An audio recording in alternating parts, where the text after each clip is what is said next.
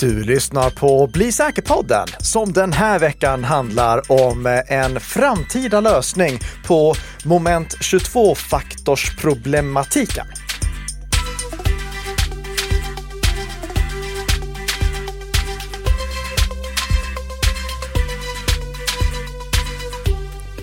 Säg det snabbt 10 gånger. Moment 22-faktorsproblematiken, så kan ni trycka det på repeat om ni känner för det. Nej, men det är angående just det här som vi började prata om förra veckan, hur vi ska hantera våra tvåfaktorsautentiseringshemligheter. Det är ju praktiskt att ha dem i lösenordshanteran, men hur låser vi upp lösenordshanteran om hemligheten som krävs för att generera engångskoden som låser upp lösenordshanteran ligger i lösenordshanteran? Det kommer vi till i veckans huvudämne. Ja, jag har nästan tappat det redan. Men vad jag vet är i alla fall att det är den 18 januari 2024. Denna dag när vi spelar in, och det släpps i din favoritpodcastspelare den 19 januari 2024. I ett ekonomiskt oberoende samarbete mellan Nikka Systems och Bredband 2. Innan vi pratar om tvåstegsverifieringar, passkeys och annat, så skall vi gå och handla lite på Coop i Värmland. Ja, eller vi ska i alla fall fundera på vad som har hänt med medlemmarna i Coop Värmland. För backar vi tillbaka till 2021, då föll ju hela Coop offer för en utpressningsattack. Det var Revil, de som ligger bakom utpressningstrojanen som så sött heter Sodinokibi, som inte alls speciellt sött utpressningskrypterade hela Coop, med undantag för Coop Värmland. Coop Värmland verkade ha någon egen lösning som inte förlitade sig på Kaseja, vilket var intrångsvägen som gjorde att angriparna kom åt resten av Coop. Men nu i julas, mitt i julhandeln, då attackerades Coop igen. Och den här gången var det bara Coop Värmland som föll offer. Det var utpressarna bakom kaktustrojanen som utpressningskrypterade Coop Värmlands system och också stal data. Det här var alltså en av de här double extortion-attackerna, dubbelutpressningsattackerna, där angriparna både gör system oåtkomliga och stjäl information för att sedan hota med att läcka den informationen om de inte får betalt. Den 29 december, då publicerade kaktusgänget bevis för att de hade stulit data. Och det här är ganska vanligt beteende, att angriparna, de börjar med att lägga ut lite av den informationen som de har stulit som bevis för att de faktiskt har varit inne i datorerna och plockat ut information. Och så hotade de med att läcka allt de hade ifall de inte fick betalt. Coop Värmland gjorde det rätta. De lät bli att betala, men det hade ju då den uppenbara följdeffekten att kaktusgänget läckte informationen som de hade kommit över, vilket var 257 gigabyte. Och det gjorde de i fredags.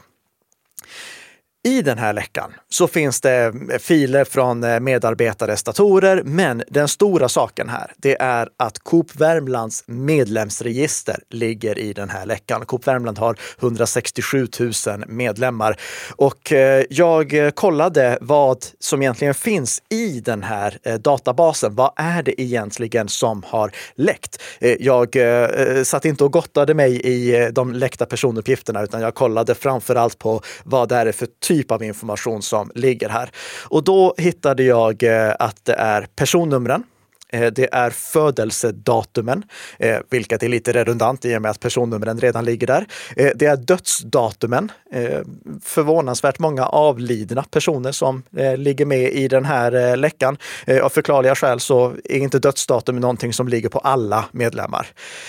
Sen fullständig bostadsadress, telefonnummer, e-postadress och hushållsmedlemmar. Det är det som ligger där i. Eftersom den här läckan nu har inträffat, då är det väldigt viktigt att alla som är berörda tänker på att nu har angripare ett gyllene tillfälle att utföra riktigt bra nätfiskattacker. bra. Ja, jo, men alltså... Effektiva. Effektiva, precis. För... Och nu tänker jag inte på kaktusgänget. Kaktusgänget har inte tid med liksom såna här tramsiga phishing-attacker, utan alla världens angripare kan nu sitta och gotta sig i den här databasen där de 1. Har medlemmarnas e-postadresser, 2. Har deras telefonnummer och 3. Vet att de här medlemmarna är medvetna om att de faktiskt har fått sina personuppgifter läckta. Så nu är det ju ett gyllene tillfälle för världens angripare att skicka mejl till de här e-postadresserna där det står för att säkra dina personuppgifter efter intrånget hos Coop måste du gå till den här webbplatsen och ange ditt användarnamn och lösenord eller någonting sånt.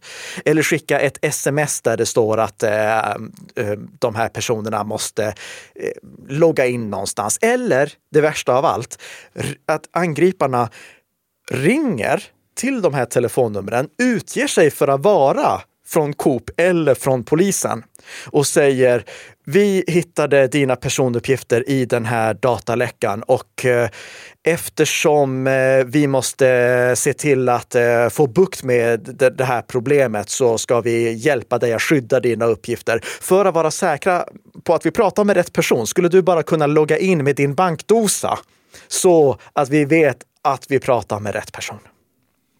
Mm. Om någon hör av sig till er under den här kommande perioden och säger att de är från Coop eller från polisen, lägg på luren. Och om det nu mot förmodan skulle vara Coop eller polisen som faktiskt ringer så förstår de att ni lägger på luren, för givetvis ni kan inte veta att det är polisen eller Coop som faktiskt ringer.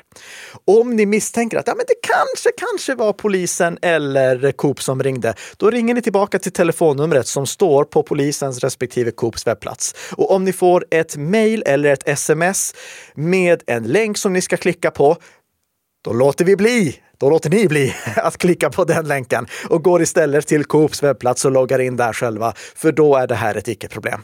Jag pratade med P4 Värmland om just det här också, och efter det så fick jag en följdfråga från en lyssnare angående hans betalkortnummer. För att Coop har ju den här lösningen där du kan koppla ditt betalkort till ditt medlemskap. Så att istället för att du behöver springa runt med ett Coop-medlemskort så kan du koppla det till ditt betalkort och då automatiskt samla poäng.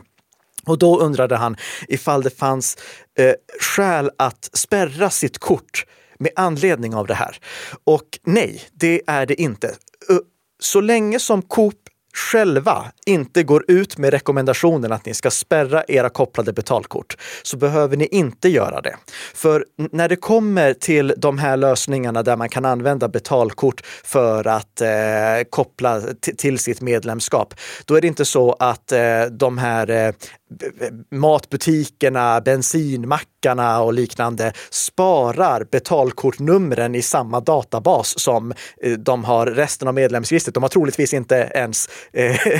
De sparar troligtvis inte betalkortsnumret överhuvudtaget, utan de använder en lösning som heter Card Linked Services som finns från både Mastercard och från Visa, där de egentligen bara sparar ett token, vad är det på svenska? Ett värde?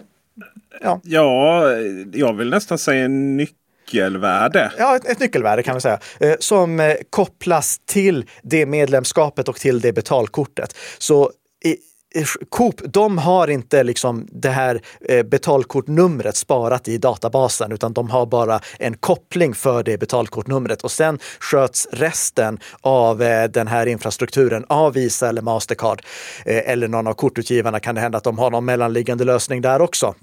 Jag vet inte exakt hur Coop har satt upp det, men jag vet att med anledning av de kraven som finns kring hur betalkortsinformation ska hanteras så har de inte sparat betalkortnumren rakt upp och ner. En gång i tiden gjorde vi sånt. Ja. Det är helt vansinnigt. Ja, och det här, vad heter det, streckkoden. Nej, inte streckkod. Alltså, magnetremsan, det var ju bara siffrorna. Precis. Det var inget magiskt med den. Nej. Men så länge som Coop själva inte säger att de har råkat läcka några betalkortuppgifter så behöver ni inte spärra era betalkort. Och anledningen till att jag lägger in den brasklappen, det är att ibland sker det misstag, ibland så fastnar betalkortuppgifter eller lösenord i loggar till exempel. Och då finns det skäl att återställa lösenorden. Men så länge som ingenting sånt antyds så behöver ni inte spärra era betalkort. Vi går vidare och pratar om att vishing-bedrägerierna ökar. Ja.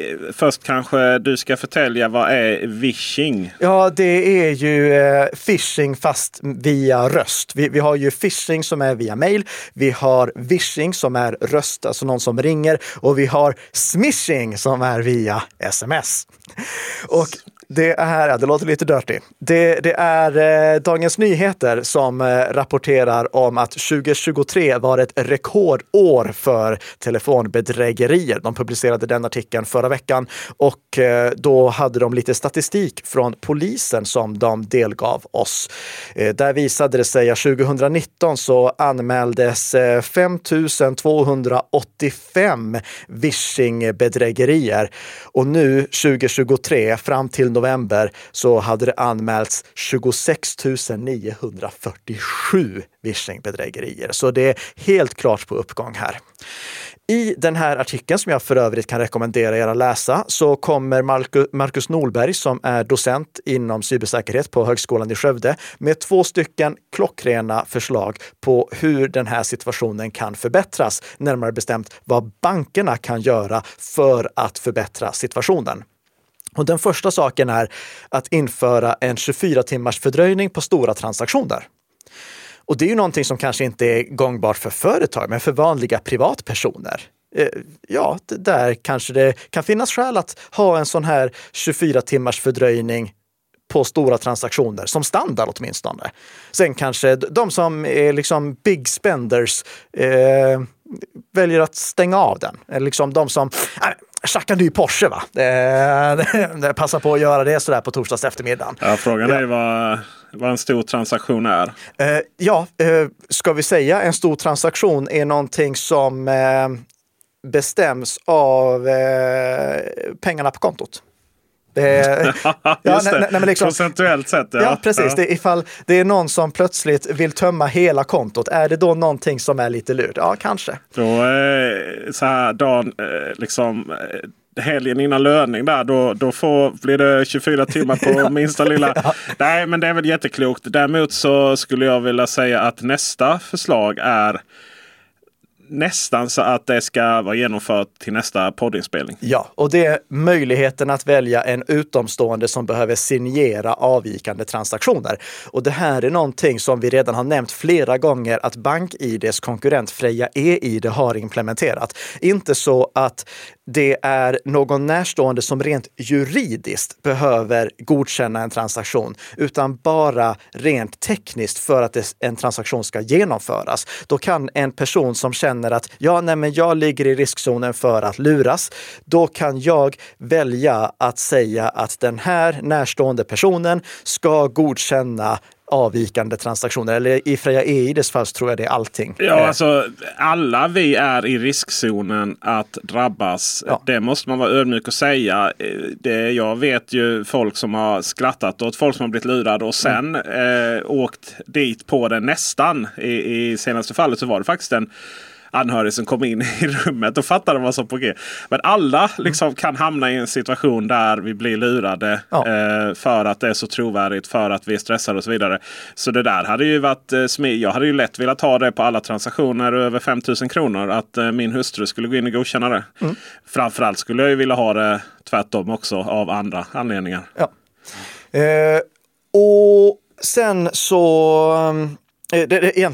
Bra artikel, läs jättegärna den, länk i show notes som vanligt. Men det finns en aspekt som saknas i den artikeln som jag igår pratade med min gode vän Per Torsheim om. Det är norrmannen som anordnar PasswordsCon varje år, den bästa konferensen för oss som är intresserade av lösenord och autentiseringslösningar. Det är en väldigt nischad community, men fantastisk konferens som han anordnar. Men vi pratade om att det saknas ju en väldigt viktig del i den här artikeln, och det är att det här vishing-problemet, det är inte bara bankerna som ska ta itu med det. Det är också mobiloperatörerna. Mobiloperatörerna måste ju se till att inte någon kan ringa från telefonnummer som de faktiskt inte äger.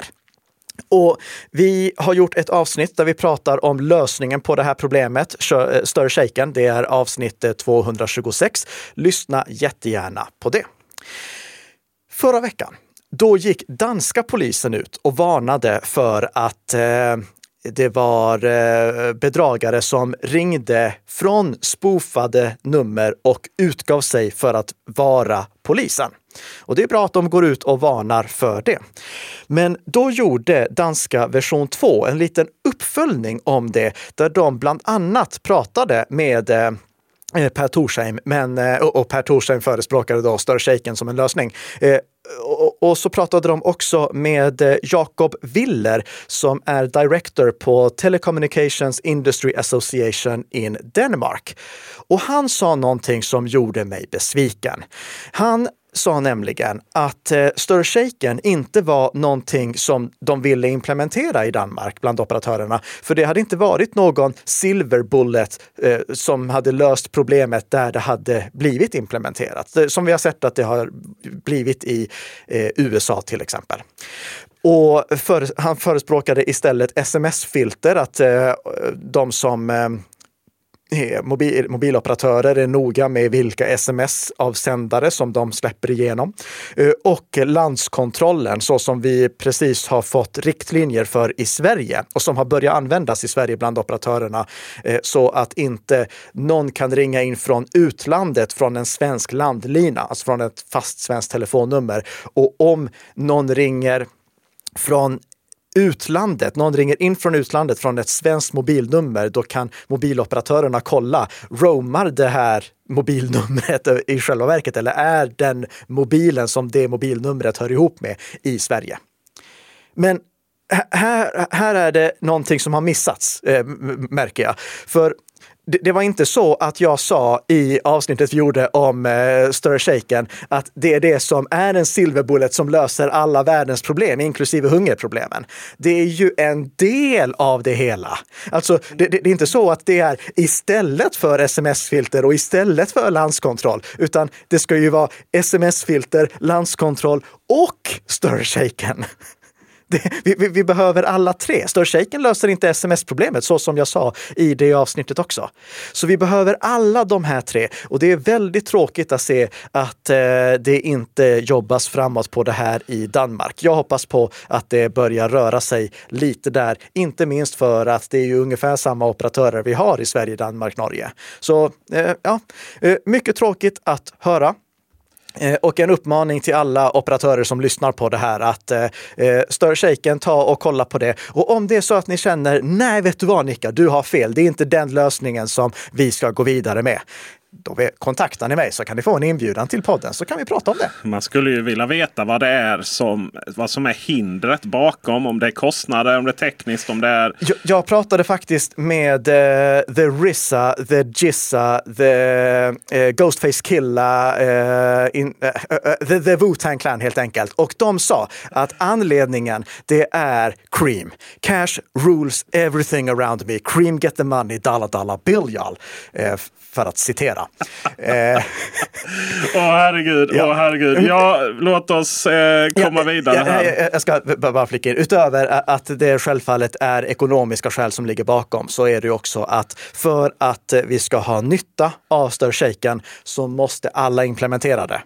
Och det är ju alltid så när vi kommer till att hur ska vi enas kring den här standarden, eller ska vi göra så istället, Det är bra att det är lite trögrörligt för att vi ska välja den standarden som är bäst. Och finns det en bättre standard som jag bara inte har hört talas om, så informera mig jättegärna. Och om inte annat så ser det här som en spark i arslet på att komma igång med STIR/SHAKEN. Ja, verkligen. Det känns ju som att även det är lite av ett moment 22, ska ju sägas. Ja, men ett moment 22 som vi lämnar. För nu så är det dags för veckans huvudämne, som då heter moment 22-faktor. Mm. Och vad är det jag syftar på där? Jo, det är ju att vi behöver något ställe att ha våra tvåfaktorsautentiseringshemligheter. Och tvåfaktorsautentiseringshemligheterna, det är alltså det som är i de här QR-koderna som vi skannar med vår tvåfaktorsautentiseringsapp, som sen genererar tvåfaktorsautentiserings-engångskoder. Och det är de här oftast sexsiffriga koderna som vi knappar in. Förra veckan, då pratade vi om hur TwoFas utmanar Authy och hur TwoFas kan bli vår rekommenderade tvåfaktorsautentiseringsapp. Vi nämnde att den har en sak som ligger den i fatet, och det är att den inte kan synka mellan en Android-enhet och en iOS-enhet. Det går att exportera däremellan, men det går inte att synka däremellan. Och sen sa vi också att vi väntar på nästa version av TwoFas för att få stöd för totalsträckskrypterad synkronisering via iCloud. Efter det avsnittet så har många hört av sig, inklusive TwoFas, vilket förvånade mig, och tipsat om att det finns faktiskt en lösning för att plocka ut tvåfaktorsautentiseringshemligheterna ur Authy så att de sen kan importeras i TwoFas. Vi lägger en länk till det i våra show notes. Det är inte användarvänligt, och Authy borde skämmas för att de inte har gjort det användarvänligt. En annan sak som jag också vill bara lägga till här till förra avsnittet, det är att vår gode vän Laban Sköllemark, han har ju testat olika tvåfaktorsautentiseringsappar för att se hur de hanterar situationer då QR-koden innehåller parametrar som avviker från de vanligaste. Att det är en annan hash-algoritm, att det genereras engångskoder som är 8 siffror långa istället för 6 siffror långa, eller att de är giltiga i 60 sekunder istället för 30 sekunder. TwoFas är inte en av de appar som han har testat, men jag kollade med TwoFas och de stödjer flera hash-algoritmer, de stödjer 8 siffror och de stödjer längre tidsluckor också. Så 2 tummar upp till TwoFas där, och länken till Laban Sköllemarks alla test av tvåfaktorsautentiseringsappar finns självfallet i våra show notes. Sista saken som var en fråga jag fick om, det var ifall jag fortfarande printar mina tvåfaktorsautentiseringshemligheter, alltså QR-koderna som innehåller tvåfaktorsautentiseringshemligheterna, på papper och sparar dem någonstans, så som jag gjorde en gång i tiden. Jag minns inte om jag fortfarande gjorde det när vi drog igång den här podden eller inte, men jag gjorde i alla fall det på stället där jag jobbade tidigare. Och nej, det gör jag inte längre. Och det är framförallt för att det har blivit för många, och det är bara positivt. Det är bara positivt att vi har så många tvåfaktorsautentiseringsskyddade konton att det inte längre är rimligt att spara alla tvåfaktorsautentiseringshemligheter utprintade som QR-koder på papper. Innan vi gick in här och började spela in så kollade jag hur många tvåfaktorsautentiseringshemligheter jag hade sparat i Bitwarden. Och det är 112 stycken för närvarande. 112 papper att hålla koll på. Det hade inte funkat. Och då kommer vi in på det som egentligen är frågan. Ska vi spara våra tvåfaktorsautentiseringshemligheter i vår lösenordshanterare? Och vad är fördelen med det och vad är nackdelen med det? Fördelen med det är ju att det blir supersimpelt. När du vill logga in någonstans, då väljer du, det här är kontot jag vill logga in med, så fyller lösenordshanteraren i användarnamn och lösenord automatiskt. Bitwarden kopierar också den aktuella tvåfaktorsautentiseringseingångskoden till klippbordet. Så sen säger du bara klistra in, så ligger de här 6 siffrorna där och så trycker du dig vidare och så är du inloggad. Och så simpelt måste det vara för att vi ska få se tvåfaktorsautentisering anammas på alla konton. Om det är så enkelt, då kan vi ta oss tiden att aktivera det på alla konton, eller hur? Det kan vi lika gärna göra. Vad är nackdelen med det då? Ja, nackdelen är ju att om en angripare kommer åt innehållet i ditt lösenordsvalv, då har angriparen kommit åt både lösenordet och tvåfaktorsautentiseringshemligheten, vilket gör att angriparen kan logga in. Därför finns det en säkerhetsmässig fördel med att inte ha dem samlade. Och jag har här valt att gå den gyllene medelvägen, en pragmatisk approach. Jag sparar de absolut flesta tvåfaktorsautentiseringshemligheterna i Bitwarden. Och sen så har jag några stycken som är extra känsliga som jag sparar i Authy, inom kort i TwoFas. Men de absolut känsligaste, de har jag ju ändå YubiKey-inloggning till. Alltså en fysisk säkerhetsnyckel. Och det är ju det allra bästa. Men det är inte alla situationer då det är ett alternativ som erbjuds. Vad finns det fler för nackdelar då? Ja, det är inte alltid gratis. I Bitwarden till exempel. Där är det inte gratis att spara tvåfaktorsautentiseringshemligheter. Du måste ha betalversionen. När det gäller 1Password, där kan du spara dina tvåfaktorsautentiseringshemligheter också. Men 1Password kostar ju från första början. Det finns ingen gratisversion. Om du inte är journalist. Om du inte är journalist, precis. Vi lägger en länk. Alla ni som är journalister och vill använda 1Password istället för Bitwarden av någon anledning. Ni kan få det... Dissen där alltså! Nej, alltså som jag har sagt... När det gäller 1Password, det ser mycket bättre ut. Det är användarvänligare. Det finns skäl att använda 1Password. Och det är därför som jag nämner dem också så ofta som ett alternativ. Men hjälp mig här, Bitwarden, kostar inte det pengar om vi vill synka? Nej, det gör det inte. När var det började kosta pengar? Det kostar pengar ifall du vill ha till exempel möjlighet att spara tvåfaktorsautentiseringshemligheter och generera tvåfaktorsautentiseringsängångskoder, eller ifall du vill kunna till exempel dela delar av ditt lösenordsvalv, eller ifall du vill ha nödåterställning. Men om du kör iCloud Keychain, då är det helt gratis. Men då är du i gengäld låst till Apples ekosystem. Så. Hur löser vi det här? Ja, för de absolut flesta så tror jag att om de prenumererar på Bitwardens premiumversion, då är den bästa lösningen att spara de flesta tvåfaktorsautentiseringshemligheter i Bitwarden för att få den här smidiga lösningen. Men det löser inte hela problemet, för var sparar vi tvåfaktorsautentiseringshemligheten som krävs för att generera tvåfaktorsautentiseringsängångskoden som behövs för att logga in i Bitwarden? För när vi ska logga in i Bitwarden, då ska vi ange användarnamn, lösenord och den rätta tvåfaktorsautentiseringsängångskoden. Och den måste ju genereras av någon app. Och den appen kan inte vara Bitwarden, för Bitwarden är låst. Så hur vi än vänder och vrider på det, så måste vi ha en annan tvåfaktorsautentiseringsapp också för just den situationen.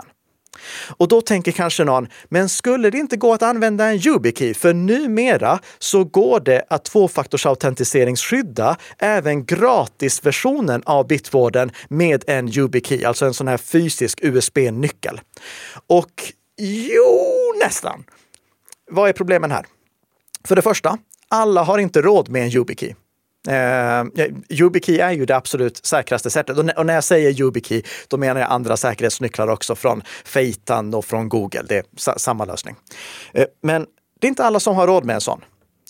Och det är inte alla som har råd med två sådana. För kom ihåg, om vi använder YubiKey för att skydda våra konton privat, då måste vi ha två. En som vi bär med oss och en i reserv. Och sen finns det en sak till. Av någon urbota dum anledning så stödjer inte macOS-versionen av Bitwarden inloggning med YubiKey. Aj då. Nej, och inte Linux-versionen heller. Webbläsarversionen gör det, webbläsartillägget gör det, Windows-versionen gör det, iOS-versionen gör det, Android-versionen gör det, men inte macOS och Linux-versionen. Det är jättedumt. Och kan jag säga, så macOS-versionen behövs för att till exempel möjliggöra upplåsning av Bitwarden-valvet med hjälp av Touch ID på macOS. Så det finns ett skäl att använda den appen även om man bara förlitar sig på webbläsartillägget i övrigt. Den appen måste ändå köra i bakgrunden. Så det är ingen 100% lösning det heller. Men en 100% lösning är på gång. För nu har Bitwarden och 1Password för övrigt fått stöd för att logga in i Bitwarden respektive 1Password med passkeys. Och passkeys är ju, vi har pratat om det många gånger, så lyssna på avsnitten som vi har gjort om det. Det gör alltså att jag kan använda en passkey som synkroniseras mellan min Mac och min iPhone och min iPad eller mellan mina Android-enheter för att logga in i Bitwarden. Det här handlar alltså inte om att fylla i passkeys som ligger i Bitwarden på andra webbplatser, utan att logga in i själva Bitwarden med hjälp av passkeys. Eller logga in i 1Password också. Från och med nu så vet vi att om du säger Bitwarden så menar du också 1Password, så slipper du... Ja, tack. Bra lösning där, Peter. Ja. Det här är någonting som bara är i beta just nu. Det fungerar i gratisversionen och det fungerar i en av klienterna, närmare bestämt webbversionen av Bitwarden. Just nu gör jag ett undantag och pratar bara om Bitwarden. Ja. Det är bara webbversionen av Bitwarden som det här funkar i än så länge. Det finns inte i skrivbordsversionerna eller i mobilversionerna eller i webbläsartillägget. Men det är för att det här är i beta, precis som det är i 1Password. Det är någonting som de håller på att testa. Och jag experimenterade lite med det här för att se hur det egentligen funkar med alla de olika passkey-lösningarna som vi har idag. Med Apples lösning, alltså iCloud-nyckelringen, med Googles lösning, och då både Googles lösning som används lokalt i Chrome, som inte synkroniseras, och Android-lösningen där det synkroniseras. Det borde inte kallas passkey om det inte synkroniseras. Det bara... Du menar att det är skallkrav för passkey liksom? Ja, men så kommer det inte bli. För nu är vi ju i den här situationen som vi är. Men det är otydligt för användaren ifall användaren skapar en ny passkey som synkroniseras mellan alla användarens enheter eller om det bara sparas lokalt på datorn. Men i alla fall, jag testade med olika enheter. Jag testade med en Mac, jag testade med en iPhone, jag testade med en Android-mobil, jag testade med en Windows-dator och jag testade med YubiKeys också. För YubiKeys kan faktiskt också användas i det här sammanhanget. Och det funkade ganska bra, får jag säga. För att vara en beta. När det gäller iCloud-nyckelringen, då var det inga problem. Jag skapade en passkey, sparade den i iCloud-nyckelringen och sen kunde jag logga in i Bitwarden med min passkey. Jag valde att logga in med en nyckel som det stod. Jag tryckte lite på Touch ID-sensorn. Jag skrev in mitt huvudlösenord och sen var jag inloggad. Det smart och smidigt. Och nu tänkte ni, huvudlösenordet, måste du verkligen ange det? Är inte poängen med passkeys att vi ska komma bort från det här med huvudlösenord? Eller lösenord överhuvudtaget. För passkeys är ju starka nog i sig att kunna ersätta både lösenord och tvåfaktorsautentiseringsengångskoder. Och i normalfallet, ja. Men när det gäller Bitwarden så krypteras valvet baserat på en nyckel som härleds ur huvudlösenordet. Så huvudlösenordet behövs för själva krypteringen av valvet och därför lever huvudlösenordet fortfarande kvar där. Jag testade det här i Google Chrome med Chromes inbyggda lösning. Fungerar alldeles ypperligt. Jag testade med Windows Hello. Fungerade alldeles ypperligt. Och jag testade med min Pixel 6a. Och då kommer vi till det som faktiskt är lite smått revolutionerande. Nämligen inloggning med en passkey som stöder HMAC Secret Extension i en webbläsare som har stöd för pseudo-random function. Välkommen! Och vad är det här då? Jo, hade det inte varit smidigt ifall passkeyn också kunde liksom innehålla en hemlighet som i sin tur används för att kryptera själva valvet? Och jo, det är väldigt smidigt och det är precis det som vi får här. Om vi har en passkey-lösning som stöder HMAC Secret Extension, vilket är till exempel min Pixel 6a, den stödjer det. Och loggar in i en webbläsare som stöder pseudo-random function, Vilket är till exempel Chrome, Edge, de Chromium-baserade webbläsarna. Inte Firefox, inte Safari. Då slipper vi allt krångel. Alltså, så här enkelt är det. Om jag vill logga in och har förutsättningarna som på sikt kommer finnas överallt. Alltså vi är i beta nu, det är inte alla enheter som stödjer det, det är inte alla webbläsare som stödjer det. Men på sikt kommer alla stödja det. Då är det så här enkelt. Jag väljer att jag vill logga in i Bitwarden. Jag tar upp min Android-mobil. Jag godkänner inloggningen. Och sen är det klart. Och jag visade det här för dig. Ja. Jag angav inte mitt användarnamn någonstans, för det finns i passkeyn. Jag angav inte mitt huvudlösenord någonstans, för jag behöver inte göra det i och med att jag kan använda hemligheten som passkeyn har med sig för att kryptera och dekryptera valvet. Och jag behövde inte ange någon tvåfaktorsautentiseringsengångskod eftersom passkeys i sig är så starkt att det är säkrare än kombinationen av lösenord och tvåfaktorsautentiseringsengångskod. Så det här, alltså det blev så klockrent. Och jag testade med YubiKey också. Inte då som en andra faktor utan som en ersättande faktor. Och samma sak där. Jag kopplade i min YubiKey. Jag tryckte på min YubiKey. Jag skrev in PIN-koden för den. Om jag hade använt en som har fingeravtryckssensor så hade jag inte behövt göra det. Och så var jag inloggad. Inget användarnamn. Inget huvudlösenord, ingen tvåfaktorsautentiseringsengångskod och säkrare än kombinationen av dem tidigare.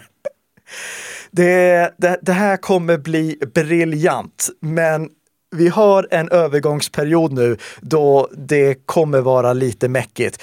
Dels för att passkeys används för...